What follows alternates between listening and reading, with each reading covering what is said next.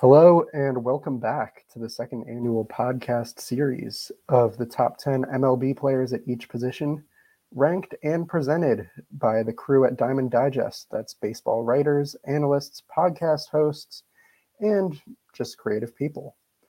I'm your host, Sean Huff, and today, joining me to count down baseball's best shortstops right now is Sam Hoffam. Sam, how are you doing today? Hey, what's up? I'm doing doing quite well. I'm ready to get into shortstops, one of my favorite positions, if not like the best position right now with the amount of players and talent in there. So I'm ready to get into it. Yeah, and let's get right into it. Going off what you said there, what was your experience making the shortstop list?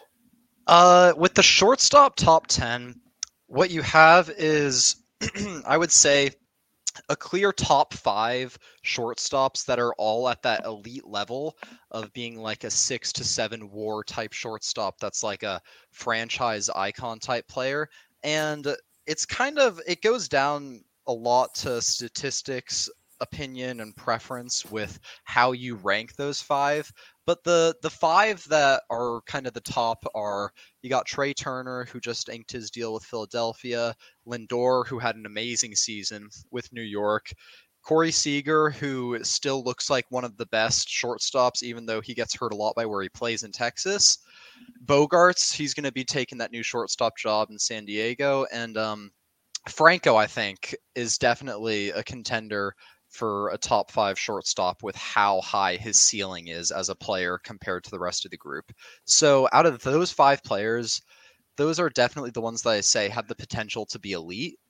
Uh, Correa maybe misses that that that tier just because there's a lot of stuff coming out about you know his long-term sustainability on the field how he's going to stay on there the medical injuries. So i i wouldn't put correa in that top five yet but out of those five guys i would say there's a clear cut roster of elite shortstops. Yeah i'm with you there. Uh, we'll definitely get into correa because I'm not going to spoil anything specifically, but I think you were the lowest on the staff on Correa. Yeah, uh, I I'm not I'm not a a giant. I I I like I like Correa a lot, but I I think as in terms of his defense, it's not going to be getting better. He's he's a big guy over there working with a big body, kind of like how Tatis had his struggles at shortstop.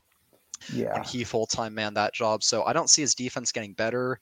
His bat, I don't see it, you know, being elite for the next three, four, five years. So I, I'm gonna put Correa a bit lower than the others. Yeah.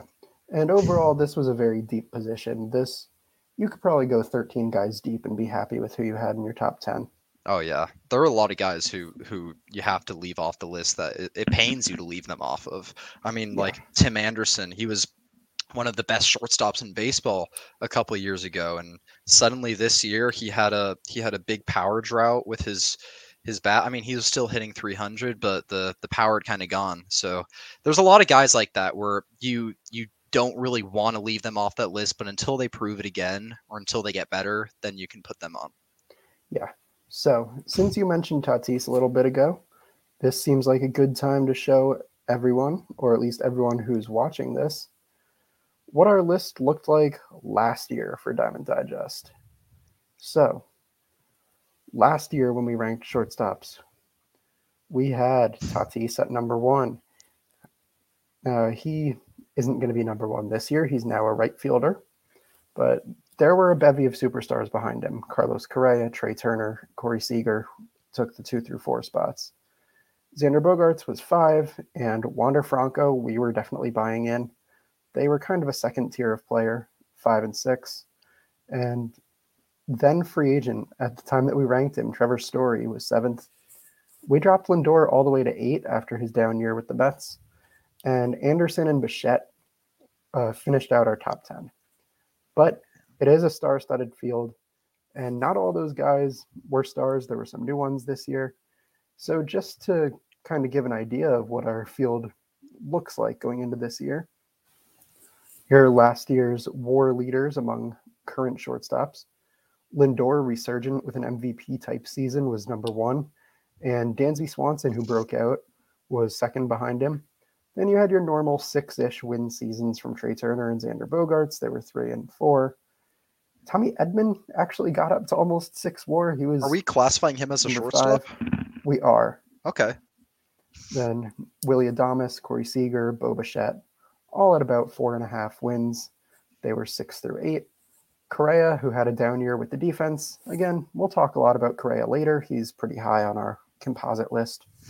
He placed ninth at the position, still 4.4 war, very good season, but ninth in this field. And then somehow, someway, Elvis Andrus was 10th. How he about had that? three and a half war last year. Really just a weird comeback there, but hey, good for him. Good for him, and he remains unsigned, He Which does remain is- unsigned. which is interesting because his his only value is really at shortstop, and I feel like every Yeah. team in baseball kind of has their shortstop, and there's there's no real starting job for him anywhere. But it should be Right. interesting to see. There's no starting job on a contender really for him. Yeah, yeah. All right, so we already talked about what we view as the state of the position here. So let's get into the guys who just missed the list. And one of them is the aforementioned Tim Anderson. He is a 300 metronome, but he didn't hit for any power this year. Uh, Statcast breaker Oneil Cruz was just a little short, ironically. And so was, we just talked about Tommy Edman. He came up a little bit short of the top 10 here. Any strong feelings about any of those guys? Any of them you really want to plead the case belong on the top 10? You know, I would plead the case for Tommy Edman as a top 10, not not as a shortstop, but as the ultimate utility man. He is one of if not the best at that at that job. The fact that he can play outfield, left field, right field, switch to second, play a bit of shortstop, play a bit of third. I mean, the Cardinals really love that type of player. We saw them do that with Brendan Donovan this past year. He was a guy who kind of broke out for them and has that same type of multi-positional flexibility. They even did it with Matt Carpenter back in the day. Yeah, yeah, he used to play second. That's right. I mean, they're they're kind of they're kind of famous for moving their guys all over and having them be able to play all these positions. And Edman is he's fantastic at that. So I- while I wouldn't put him as a top 10 shortstop, if there's if there's some type of list that lets you rank the, you know, utility men and guys who can play all over the field, I would put Edman maybe 2 or 1 for that. Like Yeah, he he, would is kind of this generation's Ben Zobrist breaking out to be. Yes. It's Tommy Edman and uh, Brandon Lowe are probably the two best utility types right now. Oh yeah, Brandon Lowe. That's you know that's interesting because the Rays they they definitely see him as a second baseman, but he has utility in the fact he can play outfield Yeah, he can play corner outfield. He can play first base. Yeah. And the fact that Edman can switch hit as well while doing all that, I mean, his value is immense. Crazy Yeah. valuable player. All that, and he still finds time to be the latest Devil Magic conduit. Yeah, yeah. Cardinals and their devil magic, you know. Yep. All right, so let's move into the actual list now. I'm excited to talk about this guy at number 10, and I think you were the high guy on him. So I know you're probably excited to talk about him. Number 10, it is Jeremy Pena, Oh, Uh, Jeremy Pena. world Yeah. champion, ALCS MVP, World Series MVP. He replaced Correa pretty well. 24 year old in his rookie season, and his power and glove were really solid 22 home runs, seven outs above average. That totaled to about three and a half wins, 3.4 war across 136 games. He did miss a little of the season. The overall offense during the regular season wasn't all that impressive. It was a 102 WRC plus, mostly held down by a low on base. But we saw him rake in the playoffs. We know the ceiling is really high. I know you're really excited about him, so I'm just going to ask right away: Does he belong in this crowded group? Like, is it good that we found a spot for him? Oh yeah. So the thing to really like about Javi Baez, uh, sorry, sorry, I, I I already said it because in a way he reminds me of Javier Baez, and because of that, there's there's two ways you can look at him right now. If we're going off of recency bias and how he did in the postseason, I would say Jeremy Pena looks like a superstar. I mean, he he performed at one of the highest levels. I mean, that it was like watching it was like watching a young Derek Jeter in the playoffs. He looked so comfortable to the point where he was just it, it didn't look like he was a rookie at all. You know, he just fit in so nicely with that Houston team, put the team on his back, and carried them to a ring in both the CS and the World Series, which is, I mean, to do it in both series, that's just nuts. So if we're going off of recency bias, then you gotta then you gotta really think Jeremy Pena has the potential to be one of the best shortstops in the sport. Because anytime a player can do that on the big stage, I gotta give them props for it. The the the place where you can kind of see the downside of Pena is if you think of him as a Javi Baez type player. Yeah, he's He- a free swinger. He's a free swinger and he has no plate discipline really No, he doesn't strike out like Baez does. Yeah, he doesn't really strike out as much, but putting together a WRC plus around 100, just literally league average, that's that's not going to hold up very well. And he relies on defense as a really big part of his game. So his defense is going to need to be there next year, and even if he can raise that offense by a little bit, he's if going to have get a to a 110. yeah, if he can have a 110 WRC plus with that defense, that is going to be like a Lindor type, really, really great shortstop season. And Yeah. that's what I that's what I just really love about Jeremy Pena. I don't see him bottoming out and falling into the Javi Baez trap. All right, let's move up to someone who was kind of in the Jeremy Pena position a few years ago. Number nine, we have Bo Bichette from the Blue Jays. Bichette has done nothing but hit in his career. Four seasons, all of them with a WRC plus of 120 or higher. And he's very durable. He's played 159 games in each of the past two seasons. There is a catch with Bichette, though. His glove is awful in 2022, minus seven outs above average, minus 16 defensive runs saved, minus 15 ultimate zone rating. The bat is great. He's probably a top five hitter at this position. He can't field. How do we evaluate a shortstop who can't field? That's it's really hard to do because when you your three positions, if you're a baseball GM trying to plan a team, you want your catcher, your shortstop, and center fielder to be able to play defense really well. Those are your three most valuable positions. Bo Bichette cannot play shortstop that well. And I was really concerned about him through most of the season last year because his bat was kind it wasn't it wasn't coming along throughout most of the season if you remember. He was Yes, really aided by a by a big September. he really and- turned it on late. Yeah, he turned it on late, but that's when I watched him August September. That's when I was convinced that Bo Bichette was kind of back. When his bat is working, it doesn't matter.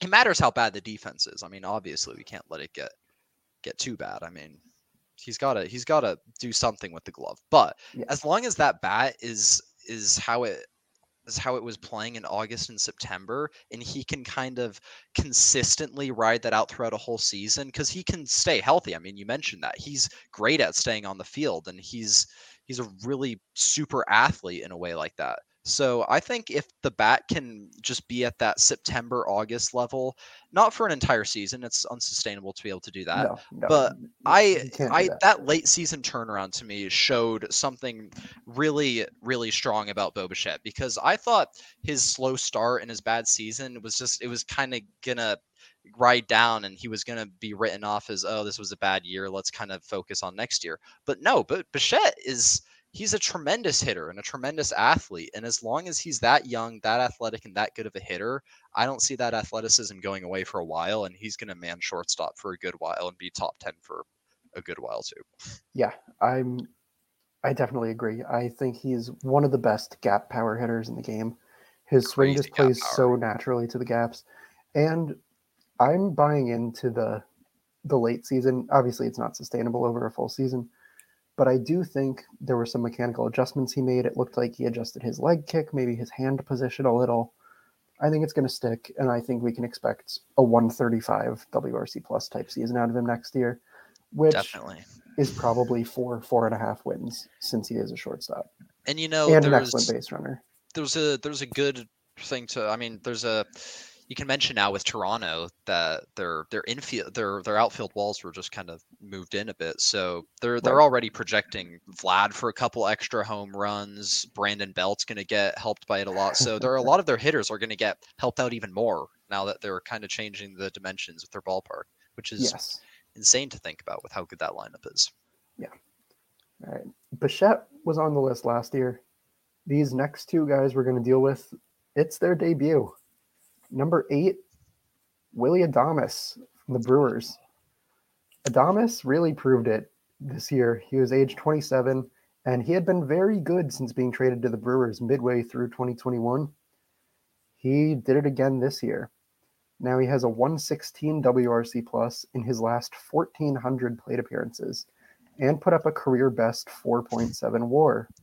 It was a down offensive year, a 109 WRC plus, I believe, but it was the best he ever fielded across all metrics. And his BABIP was down significantly, almost 100 points lower than his career average. We're expecting a bounce from Adames clearly with this rating. If he does bounce, how high can he go? Willie is one of those players who I'm I'm big Rays fan, and I've been tracking his career since I mean he was literally traded in that David Price trade. I mean I've been following Willie for as long as I can remember, and he was not a good fit with the Rays at all. He couldn't hit, he couldn't no. see in Tropicana Field. That was the whole story behind it. And when he was traded to the Brewers, he's just a perfect fit for that team, for that fan base. And I'm very happy with the way he's performing. He's really blossomed into what his scouting reports when he was a top prospect truly said he was going to be. I mean, he's a glove first shortstop. He mans that position flawlessly. He has one of the best arms at short. I mean, it's Correa like with the way he can yes, throw 95 plus over there. Spectacular arm. Spectacular arm. And honestly, now that he's out of Tropicana Field and can start hitting the ball, the bat just has to be kind of at that level that it was this year, you know, 110 WRC plus, above average, slightly at least. And as long as he keeps flashing that leather, he's kind of in that same Jeremy Pena zone to me, where the offense doesn't need to be amazing from these two types of players. But as long as they can just keep on holding down shortstop at that elite level that they're fielding right now, they're going to keep on being top 10 shortstops. That's how valuable shortstop defense is right now in the game. Yeah. Adames has had two really solid seasons in a row. He, like you said, he's a much better fit with the Brewers than he was with the Rays through no fault of his own, really. And he looked really good. He's the best player, best position player on the Brewers. He looked very good, almost a five win season. And honestly, I don't think it's unreasonable to expect him to put up pushing a 120 WRC plus and put up maybe another five win season. Yeah, no, I, I that's incredibly realistic for for Adames. He's one of the he he in a way is kind of one of those very low low ceiling high floor type guys you know i he would does trust have the lowest ceiling on this yeah probably exactly like i i can't see him doing he's not going to put up a seven win season. Yeah, he's not putting putting up any type of Lindor or Trea Turner season. His offense isn't going to be amazing. It, you know what you're getting out of Willie at this point. He's kind of found his footing in Milwaukee, and you know the type of player you're getting with him, and it's a great player. But it's kind of like a low top ten shortstop right now, and that's I think a good spot for him. Yeah. Now we have another debut here, like I said earlier, and this is another guy who undoubtedly you're going to want to talk about his defense. Number seven is Dansby Swanson, now of the Chicago Cubs. The former number one overall pick finally had his big season in 2022, putting up six and a half wins, 6.4 Fangraphs WAR. His glove was always pretty solid, but he was otherworldly in 2022, 21 outs above average. And he made some adjustments at the plate, absolutely killed fastballs, and all of that led to a 116 WRC plus. The Cubs clearly believe in his breakout, and he's always had the talent as a number one pick. Do you believe in the breakout? Uh, no, I do not. Um, I'm gonna be very, very frank with that. I, the defense is incredibly encouraging. I mean, the type of defensive season he had was was just was just incredible. I mean, to have what 22 outs above average at short. 21, yes. 21. And he had one at second base. Yeah, that's that's he's he is definitely his glove is going to keep on sticking around at that level. I think. I mean, that's for sure.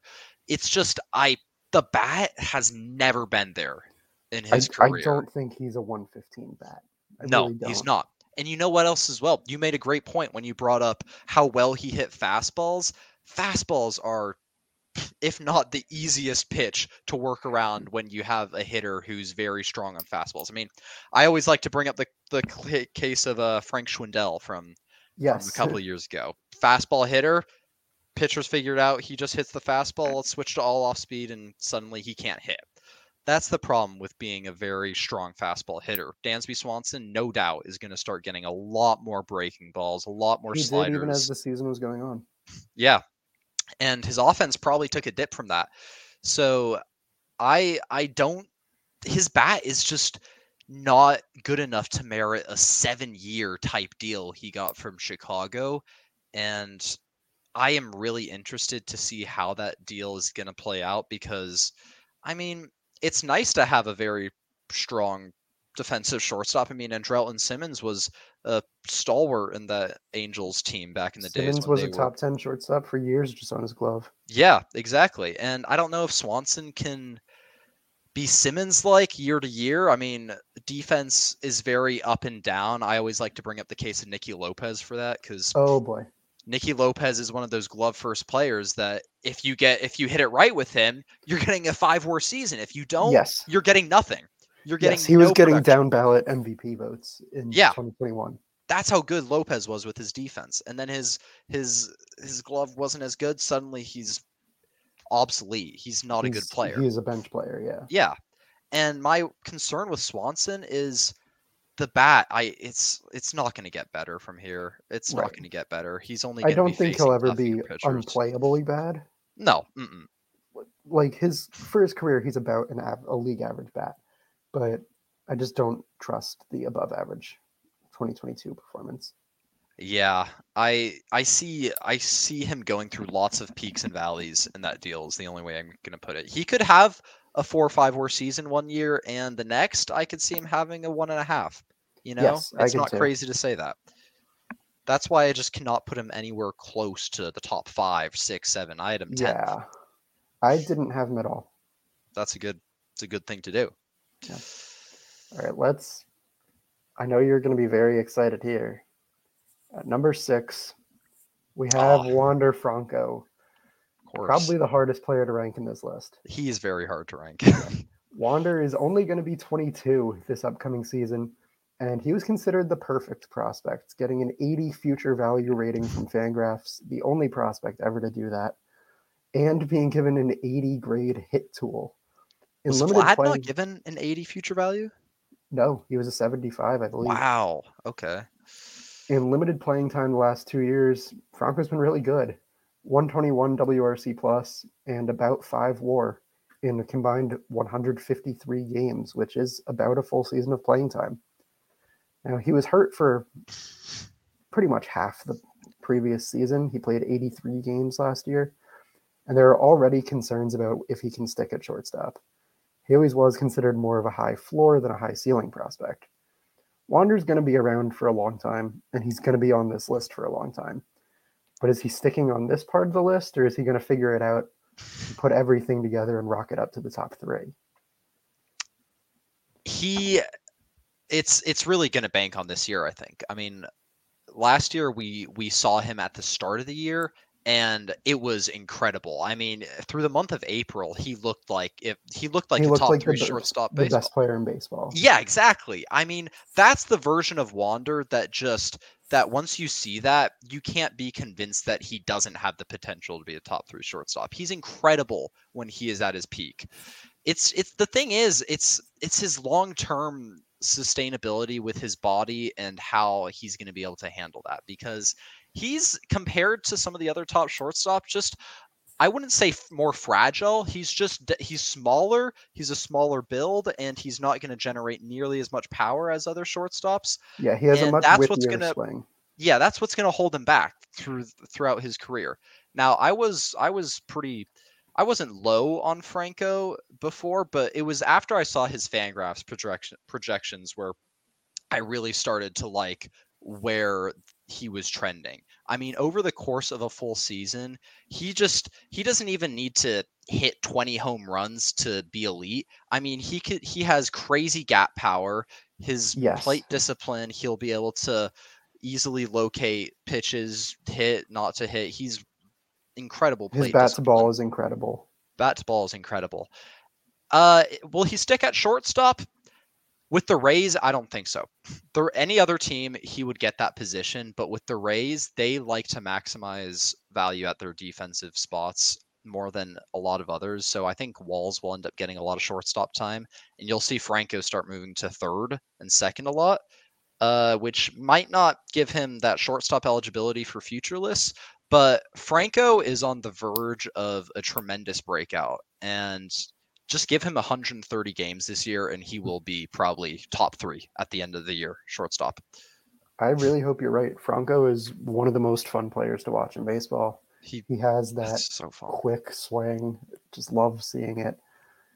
He's, uh, I love Wander. I really want him to pan out. So do I. And it's like when you watch him on both sides of the plate, it's just fascinating how he approaches pitchers. I mean, when he's hitting righty, he has a much more power power centric approach and he he definitely focuses on barreling and and getting his bat on the ball. And when he's on his lefty side, it's like the just the craziest bat to ball skills you've seen. I mean, he's he's able to get to a ball like above his head and foul it off. I mean, that's the thing I love about him. He has an approach at both sides of the plate and he he's just one of he's just if not one of the most polished hitters I've seen for his age. Yeah. And he is, he's younger than me at least. I don't know if he's younger than you, which not is not yet. No. which is no, another. I'm not there yet with some of the thing. shortstops. Yeah. Uh, well, now I feel old. No, no, no. I'm I was no, I thought I was looking at Jackson Holliday the other day and I was Oh, thinking, man. wow. I'm starting to be as old as some of these prospects I used to, you know. Yep. Right, Let's go to the top half of the list where it's it's all superstars from this point forward. Oh yeah. Number five, now of the San Diego Padres, we have Xander Bogaerts. The bat has never been a question for Bogaerts. Across his last five seasons, he has about 2,700 plate appearances, and in that span, a 134 WRC plus. He hits, he's always hit, and he's going to keep hitting. The defense always was a question, but at age 29, a pretty advanced age for defense, in 2022, he kind of figured it out. His metrics were all on the plus side for the first time in his career, actually. Bogaerts can hit, and apparently now he can field. Do we trust that he's going to put together another six ish win season? I fully trust that he's going to put together another six win season. And you know, I've done I've done a big 180 on Bogaerts over the course of just of of always covering him. You know, when he's I'm a I'm a big Rays fan, so he was always kind of crushing the Rays and I kind of I always had a little bit of a bias just because I I you know, he was one of those players who really annoyed me and I always thought he was overrated just because of how bad that defense was back in the years when it was that bad. I mean, it was really hindering him to the point where he was eh, he was having trouble even like crack he was cracking the top 10 but his glove But was, he was like eighth. Yeah his glove was just horrible and He was like eighth as a top two bat. yeah yeah i know that's that's crazy. At the shortstop position wow.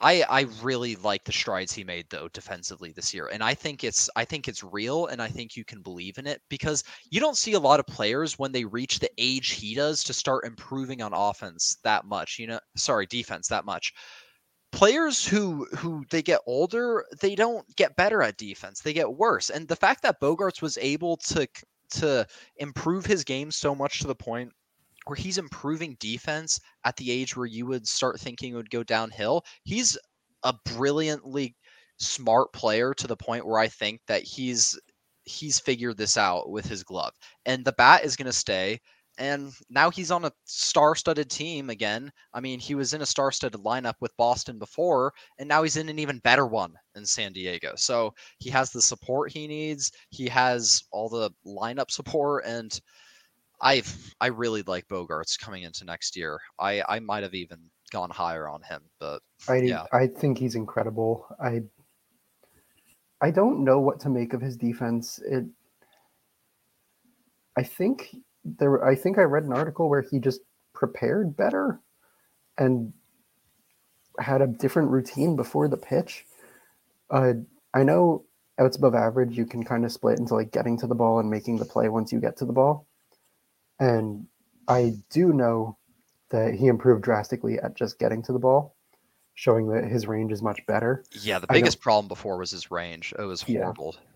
I don't know if that's due to his preparation or maybe a different place he's standing pre-pitch, but hey, if he keeps putting up defensive numbers, he If could be challenging for that, number I one mean- soon. Yeah, keep doing the defensive routine, dude. That's all I'm saying. Yeah, he could be a number one candidate next He year. He could, definitely. has another good defensive season. He's an MVP candidate. People aren't even talking about it for next year. I mean, yeah, I mean that's what happens when you play in San Diego next to Machado, Tatis, and Soto. But he definitely is out of those four just as much as an MVP candidate as the rest. Oh, absolutely. And another kind of sneaky MVP candidate. I've seen a lot of breakdowns about how this guy's going to benefit from the shift ban. Number four, Corey Seager. Seager actually had a down year in 2022, uh, in large part a terrible BABIP, 242, way below his 317 career. And yes, the shift ban should help that. He was still, however, quite good. 117 WRC plus, that's 17% above average, of course, which is good for a shortstop, though not what we're used to from Seager. And four and a half Fangraphs war. He was always kind of considered an iffy defender and kind of a fringy shortstop, but he was above average in 2022. And the other risk with him, injury, was not really that much of a risk in at least last year. He played 151 games. He's always been a StatCast darling. He barrels the ball up. He hits it really hard, especially for a lefty infielder. Seager's been number one before. Do we think he might be number one again at some point? He could easily be. He could easily be. I watched that same foolish baseball video about about how much he was going to get helped by that by that new shift ban and I I I came away from it and I was like, yeah, he really could be like next year's it's it's silly to say breakout because Corey Seager's been one of the best Yeah, he's, he's. Corey Seager. He has a He's Corey Seager. I mean, yeah, 2020 World Series MVP and Dodgers legend, one of the best shortstops of the past five, six years. But I feel like in Texas, he's gone a bit more under the radar lately. You know, a lot of people have stopped paying as much attention to him. That's what happens when you stop playing in Hollywood, you know, in LA. The yeah, you go from Hollywood to the big you. Home Depot. Yeah, exactly. And that stadium he plays in does him no favors. But I think the power is it's still so there with him. I mean, he barrels the ball up better than almost any shortstop. And that's what I love about him. Any player who can just barrel a ball consistently is going to find success one way or another. And his improved defense, that's only that's only more reason to like him in my opinion. So with that new shift ban, being in the middle of that Rangers lineup, and it's just going to be an improved team overall in Texas. I think this is going to be the year where you're going to see Corey Seager starting to get a lot of national attention. Yeah, I think we're in for a monster Seager offensive season. Mhm. I he could put up a 150 next year and it wouldn't surprise me. I mean, the Texas Rangers are just going to be so fun to watch. I'm really excited Yeah. to see what they do. Their rotation is either going to be the best in baseball or the 28th best in baseball. Yeah, no, it could easily fall off a cliff that rotation. It's Yeah. it's built on a lot of veterans and faulty kind of, you know, inning eaters, but Yeah, I'm excited. I, I really like Seager as a player. He's, like I said earlier, he's a Statcast darling, and he's really the only infielder I can think of who is. He's fun to watch. He has such a pleasing swing. It's He's. a beautiful swing. I don't really trust the defense. He's done this before, where he's been above average for a year and then slipped back. But hey, if he's just average, that's fine. He doesn't need to be above average as long as he's not bad. And it helps that he has an excellent defender next to him in Marcus Semien. And Josh Jung should be a pretty good defender next to him on the other side. So yeah, it should be a very good season for Seager. In I do wonder when he's gonna make the move over to third because it has to be sooner than later with his Yeah, age and how he's probably trending. two, three years, Yeah, or another big injury. I I mean I don't know if it's if it's just me. I see him being a more valuable third baseman than shortstop, but that's just my. I don't know if he has. He'd have a fringy arm. hmm he does. Let's go. that, we've- that middle infield with Semien and Seager. Wow. Oh, that's fun. That's really that's fun. that's gonna produce that's that could produce ten WAR and, oh, easily. more. It, pr- it produced almost nine last year, Yeah, and they both had down years. yeah. Okay, Let's move up to someone we've we said we would talk about him. Number three, Carlos Correa of the. Oh, hey, what Oh. what team does he play for now? Hey, Minnesota. Yeah, everyone knows everyone knows about Correa at this point. The bat has been great. It will be great. The glove used to be remarkable. It was terrible in 2022. The health concerns scared off the Giants. Uh, that's not that big of a deal. They were kind of gun shy to get a superstar anyway. Then it scared off the Mets and Steve Cohen. So they should probably scare us too. How how did you deal with ranking Correa? Because I had a really tough time with it. I had a super tough time with it. And you know what? I am very glad that you brought up the two cases of his medicals and how the teams looked at them. With the Giants, upon first upon first seeing that they didn't want him and the medical history was kind of faulty, I thought that was a team that is kind of shy to get a superstar and they're they've never really been that team to go out and sign a player to that. So if they're gonna opt out on Correa, so be it. But when Yeah, they, they missed out on Cohen- Judge. yeah, exactly. Um, replaced him with Conforto. That's an interesting way to do it, but Yeah. yeah. But uh, when you do, when Steve Cohen, who just wants every single weapon imaginable for his team and will do whatever it takes, when he and his organization are scared off by a player like Correa and his medical history, then it started kind of worrying me because you mentioned it with the defense. It started going downhill this year. His health is now going to be a major worry. I mean, a guy who can't land a job on two teams as one of the top five shortstops because of his because of his injuries. I don't know if that's if that's really feasible to say, "Oh yeah, I can just count on him to play a full season." I don't count I don't think he will play a full season next year. He didn't last year. And there's it's it's all it's not going in the right direction with Correa. The glove isn't, the bat's still great, the injuries aren't, they're going in the wrong direction and when you have a player like that who's just going more downhill than up, I really tend to err on the side of caution, and I don't think he'll be as good. Yeah, let's let's be clear with Correa here. He is the best hitter in this group. Best hitter by far. I by, agree.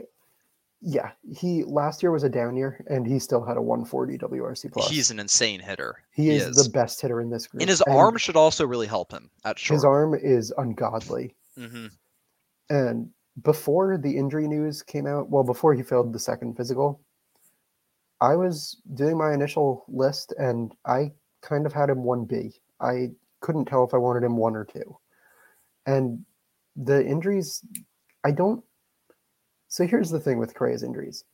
He, it's going to happen at some point that he has a big injury. It's Is going. it going? I know. Is it going to be next year? I don't know. I don't think so. I don't think it'll be next year, but maybe. So that does knock him down.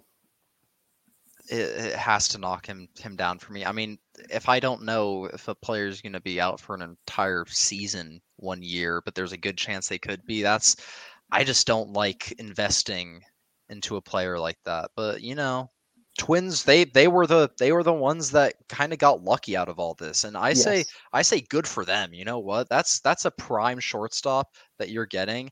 I mean, I'm just a bit more down than others, but as you put it, he could easily be a type of 1A, 1B type player. Yeah. His bat you- is that If incredible. you told me, and you somehow were able to guarantee to me that Correa would play 150 games healthy next year, I would have I'm- him number one on this I'm list. picking him one. Exactly. I agree. Yes.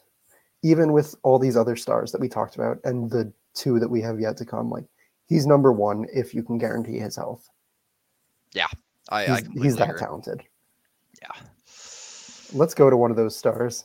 Oh, Number yeah. two, we knocked him down a lot last year. He's back. He's fully back. Francisco Lindor of the Mets. Lindor was he wasn't bad in 2021.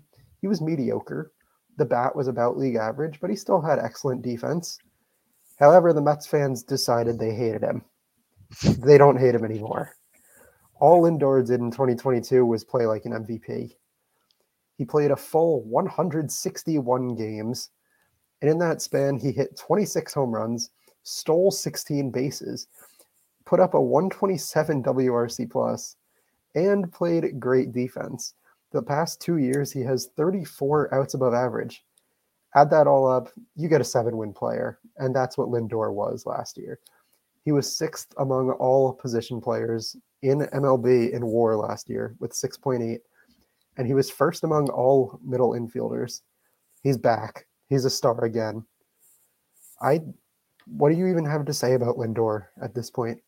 I I, I I've been a Lindor like super fan for the longest time. When he was in Cleveland, I was, and when he had his down year last year, I was one of those people who was so adamant about saying he is an MVP. I mean, the Mets did not give him MVP dollars just so he could smile on a billboard and bring some fans in. That's right. not what he's there for. You know, he's a he's very charismatic yeah, he's a charismatic, flashy player who who brings fans in, but he is just the quintessential all-around shortstop in my opinion. He is the most complete package shortstop you are going to get out of all the guys. His defense is spectacular. His bat is good enough to the point where he's hitting 20% better than most hitters. Yeah. And I mean, what more could you ask out of a shortstop? He gives you everything and that's what I just love about Lindor. He stays healthy for the most part. He's on the field making great plays at short, and the bat is always just going to be at a consistently above average level to where he's going to be a seven war shortstop again next year. Yeah, I. He's a great player. He's probably a Hall of Famer. Like, not if he retired now, but he's on a path where he's probably going to be a Hall of Famer he's going to play forever. He hits, he fields better than almost everyone. He's going to hit again. The base running is a plus. And like you said, he's a really charismatic, fun guy. He and is. He's, he's great for baseball. That's what I know, Give him a little bit of a rebate for that. mm-hmm. It's it's it's and you know, one of the most interesting topics of discussion brought about by Lindor is that that trade from Cleveland because now you have Andres Gimenez, Andres who looks like amazing. the next kind of MVP player in Cleveland, and then you got the other MVP, and they yep. they swapped MVPs, and I I think Lindor is just he's he was worth that price of Andres Gimenez in my he opinion. was that was a good trade for both teams at yeah. this point. Yeah, yeah. Right, so for those of you actually paying attention, there's only one guy left to talk about here. Number one, Trea Turner, now of the Phillies, who got 19 of 27 first place votes from our writers and staff, which actually wasn't, there wasn't really a consensus here. We gave number one votes to all of Turner, Lindor, and Correa. Mm-hmm. But the past two seasons combined, which is 2021 and 2022, only Aaron Judge has more war than Turner. Turner's a complete star. He has elite volume, fifth most plate appearances the past three years. He's an excellent hitter. Again, past three years, he's slashed 316, 364, 514 with 61 home runs and a 139 WRC plus. He, of course, has 80 grade speed. Again, the past three years, he's second in stolen bases and sixth in total base running value. And he's about an average defender at short he's a lock for an excellent seal, an excellent season every year. You can just pencil him in for four and a half to seven wins each year. He has the highest floor on this list and maybe the highest ceiling too. Is there really did we make the right call here? Oh, I, I think yes, absolutely. Trea Turner is just he's a he's a model of consistency, honestly. And I mean in a game where you have so many years that are just up and down to have a player like that i'm he's going to be he's going to be such a big part of Philadelphia's offense next year. And one of the things for me with Trea Turner that I really didn't use I, I was always kind of suspect about and on the fence was his power. I didn't know if he had enough gap power and enough home run power to truly be an impactful hitter. But with the way that he he's been playing after his trade to LA, and he just he's one of he is the top shortstop in the game. He has he gives you everything.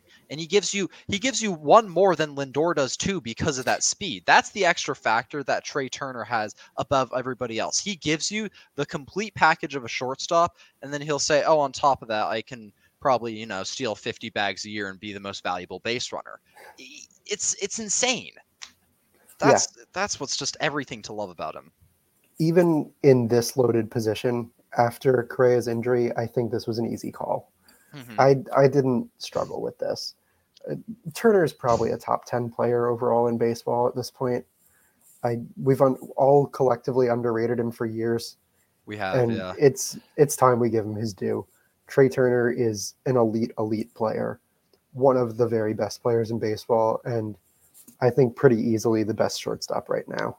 Now, how long he'll stick around in the top three, That's I've heard a a, lot of people say, yeah, the speed is going to go away because the speed will go away. It always goes will, away. Yeah, and he I, I think is still going to provide immense value i mean just might be a tick of war less so i think the whole argument that he's going to suddenly fall off a cliff in his time in philadelphia yeah. I don't I don't think that's gonna. I don't buy that. I don't buy that. Maybe when he reaches his age 38 season, like every other old guy does. But we, you gotta, you gotta look at Trea Turner and realize that he's more than just a, a speed threat, and that's where he gets his value from because he is valuable everywhere else. I mean, he's like I said, he's he's like Lindor, the complete package, and then you add stuff on top of that to make it even better. He's gonna give the Phillies a seven, eight war season, maybe. Yeah, and he's gonna look really cool while doing it. Yeah, he always does. That's what he's good at. Smooth Right. slides. So we got through the list. You ready to show our own lists? Yeah. Yes, I'm ready. All right, let's do it. So I'm going to put them on screen here. And for those of you who are just listening, not watching, let me read it off for you. For the collective Diamond Digest list, to recap, we went number one, Trea Turner. Number two, Francisco Lindor. Three, Carlos Correa. Four, Corey Seager. Five, Xander Bogaerts. Six, Wander Franco. Seven, Dansby Swanson. Eight, Willy Adames. Nine, Bo Bichette. And 10, Jeremy Pena. On my personal list, I was in lockstep with our collective for the top three Turner, Lindor, Correa. Then I put Bogaerts at four and Seager at five, flipping those. I'm pretty high on Bichette, putting him at six. Franco, of course, at seven. Willy Adames at eight. I found room for Tommy Edman at nine. And then Jeremy Pena at 10. You want to read your list off for those who are just listening? I would love to. Uh, I got Trea Turner number one, Lindor at second, uh, Seager at third. I'm projecting him a lot higher than a lot of other people. I think maybe I don't know, but I I see him having a monstrous year next year. Bogaerts at fourth, uh, Wander at fifth, Willy Adames at six, Jeremy Pena at seventh, Bichette at eighth. Correa all the way down at nine, and Dansby Swanson at ten. Uh, something about my list I will say is I'm someone who likes to value defense a lot more than hitting because I think shortstop is such an important position for your defense and to get value out of that for your team. And the way that guys like Willie Willy Adames and Jeremy Pena do that for their team more than maybe a Bo Bichette and Carlos Correa will is why I ultimately ended up ranking them above those two bat first players. Okay. And was the Correa, where would you have Correa without the injury concerns? If there was still the concern about the glove, but no failed physicals. with without concern of any failed physical, I'm having him at third because I think he is just one step behind Lindor if he's fully healthy for an entire season. But Okay. I, I just I, I really don't have enough trust in that. And how did you decide? See, I thought there was a pretty obvious like top eight, nine here. And then 10, like I played around with Tim Anderson, with Oneil Cruz. I finally landed on Jeremy Pena. How did you decide to go with Swanson at the bottom over some of the other guys? Swanson, uh, because I see I see a clear floor for him where he is just gonna be good enough. Tim Anderson, I don't see that. I don't know if the power is completely gone with TA, so I don't have enough faith to put him at top ten yet. With Oneil Cruz, I mean he's he can either break out or he can just his his his bat has the the potential to be incredible or just I don't know. He doesn't look like he's really figured it out completely yet. That's why I don't really have enough faith in Oneil Cruz. And for Tommy Edman, it was more positional value for me. I would definitely have him on a top 10 if we're considering him here for just like overall value. but I think he's a better works as a utility man. Dansby, I just think is the safest out of that crop of guys who are fringe. I think he's going to give you a safe season at short. He's going to give you good defense, and if he gives you league average production, he'll be around three war, three four war. That's okay. that's all you can ask for out of a shortstop. Yeah, I have no problem with that logic. I just I don't trust Dansby at all, and I I do trust. I understand Edman. that. I, I do trust trusting. to be a little above league average. Mm-hmm. And I I just like Edman a lot. I think he's a very ignored player. Edman is way undervalued for how incredible he is. Yeah. So, one more question for you here. Are you happy with our collective list? With the with the Diamond Digest collective list, right? Yes. Um any any grievances you want to air to the staff? Well, with Swanson at seven, I've I've got to I've got to air that because I mean to rank him above Bo Bichette and those two yes. love first like prime type shortstops, I think that's a that's a bit ridiculous. I mean, we've only really seen one year of the full Dansby Swanson breakout, and it's it's it's too high for me. Um, besides that, I really don't have many many issues with it. I mean, Jeremy Pena, I think, might be a tiny bit too low. I, I people are really not giving him enough credit for. I think I think they took I think they saw his postseason and then saw oh people are going to give him too much credit for that so I have to drag that down a bit you know and I think that's not fair I think we need to give him credit for postseason because he's got he's a player where I believe he has that dog in him. I really do. He's a player where I can truly say he stepped up and had that dog in him. And to have a player like that for the next six years in Houston, starting at shortstop, giving you sterling defense, that's that's so invaluable. And that's why I just have him a, a touch a touch higher than I would Dansby and yeah, a lot of other guys. That was my grievance too. Was mm-hmm. I I don't like Dansby at all. I said already, and seven seems really high for him and especially with Bichette as low as he is, I'm okay with Bichette being that low. Clearly, I was higher. I had Bichette six, but I thought uh, six through eight was pretty interchangeable in my mind of Bichette, Franco, and Adames. Yeah, Swanson, I, I just don't understand putting above anyone in that tier at this point. If Swanson does it again next year and has a 110 WRC plus, then definitely. I just I don't think the bat is going to play.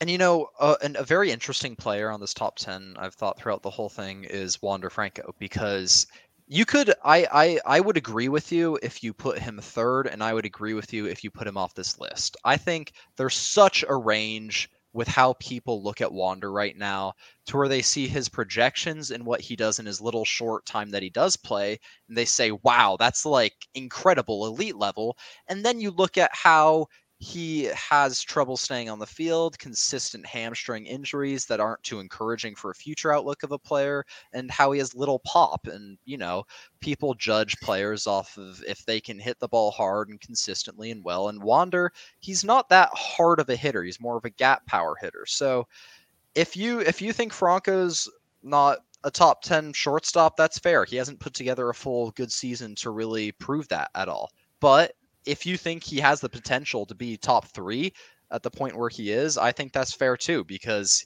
he has shown every inclination with his bat and underlying metrics to where he can be that guy. Yeah, he. I struggled with him. I, at points, had him in the top five, and at points had him below Edman. It. He was really hard. Yeah. I really want him to be top three, though. Oh, next year's the year. I mean, I, he was projected really top so. 10 war for Fangraphs in their projected war system. So, I mean, the projections love him. I like him. So, I'm ready to see where he goes. Good. All right. That's going to do it for today's episode.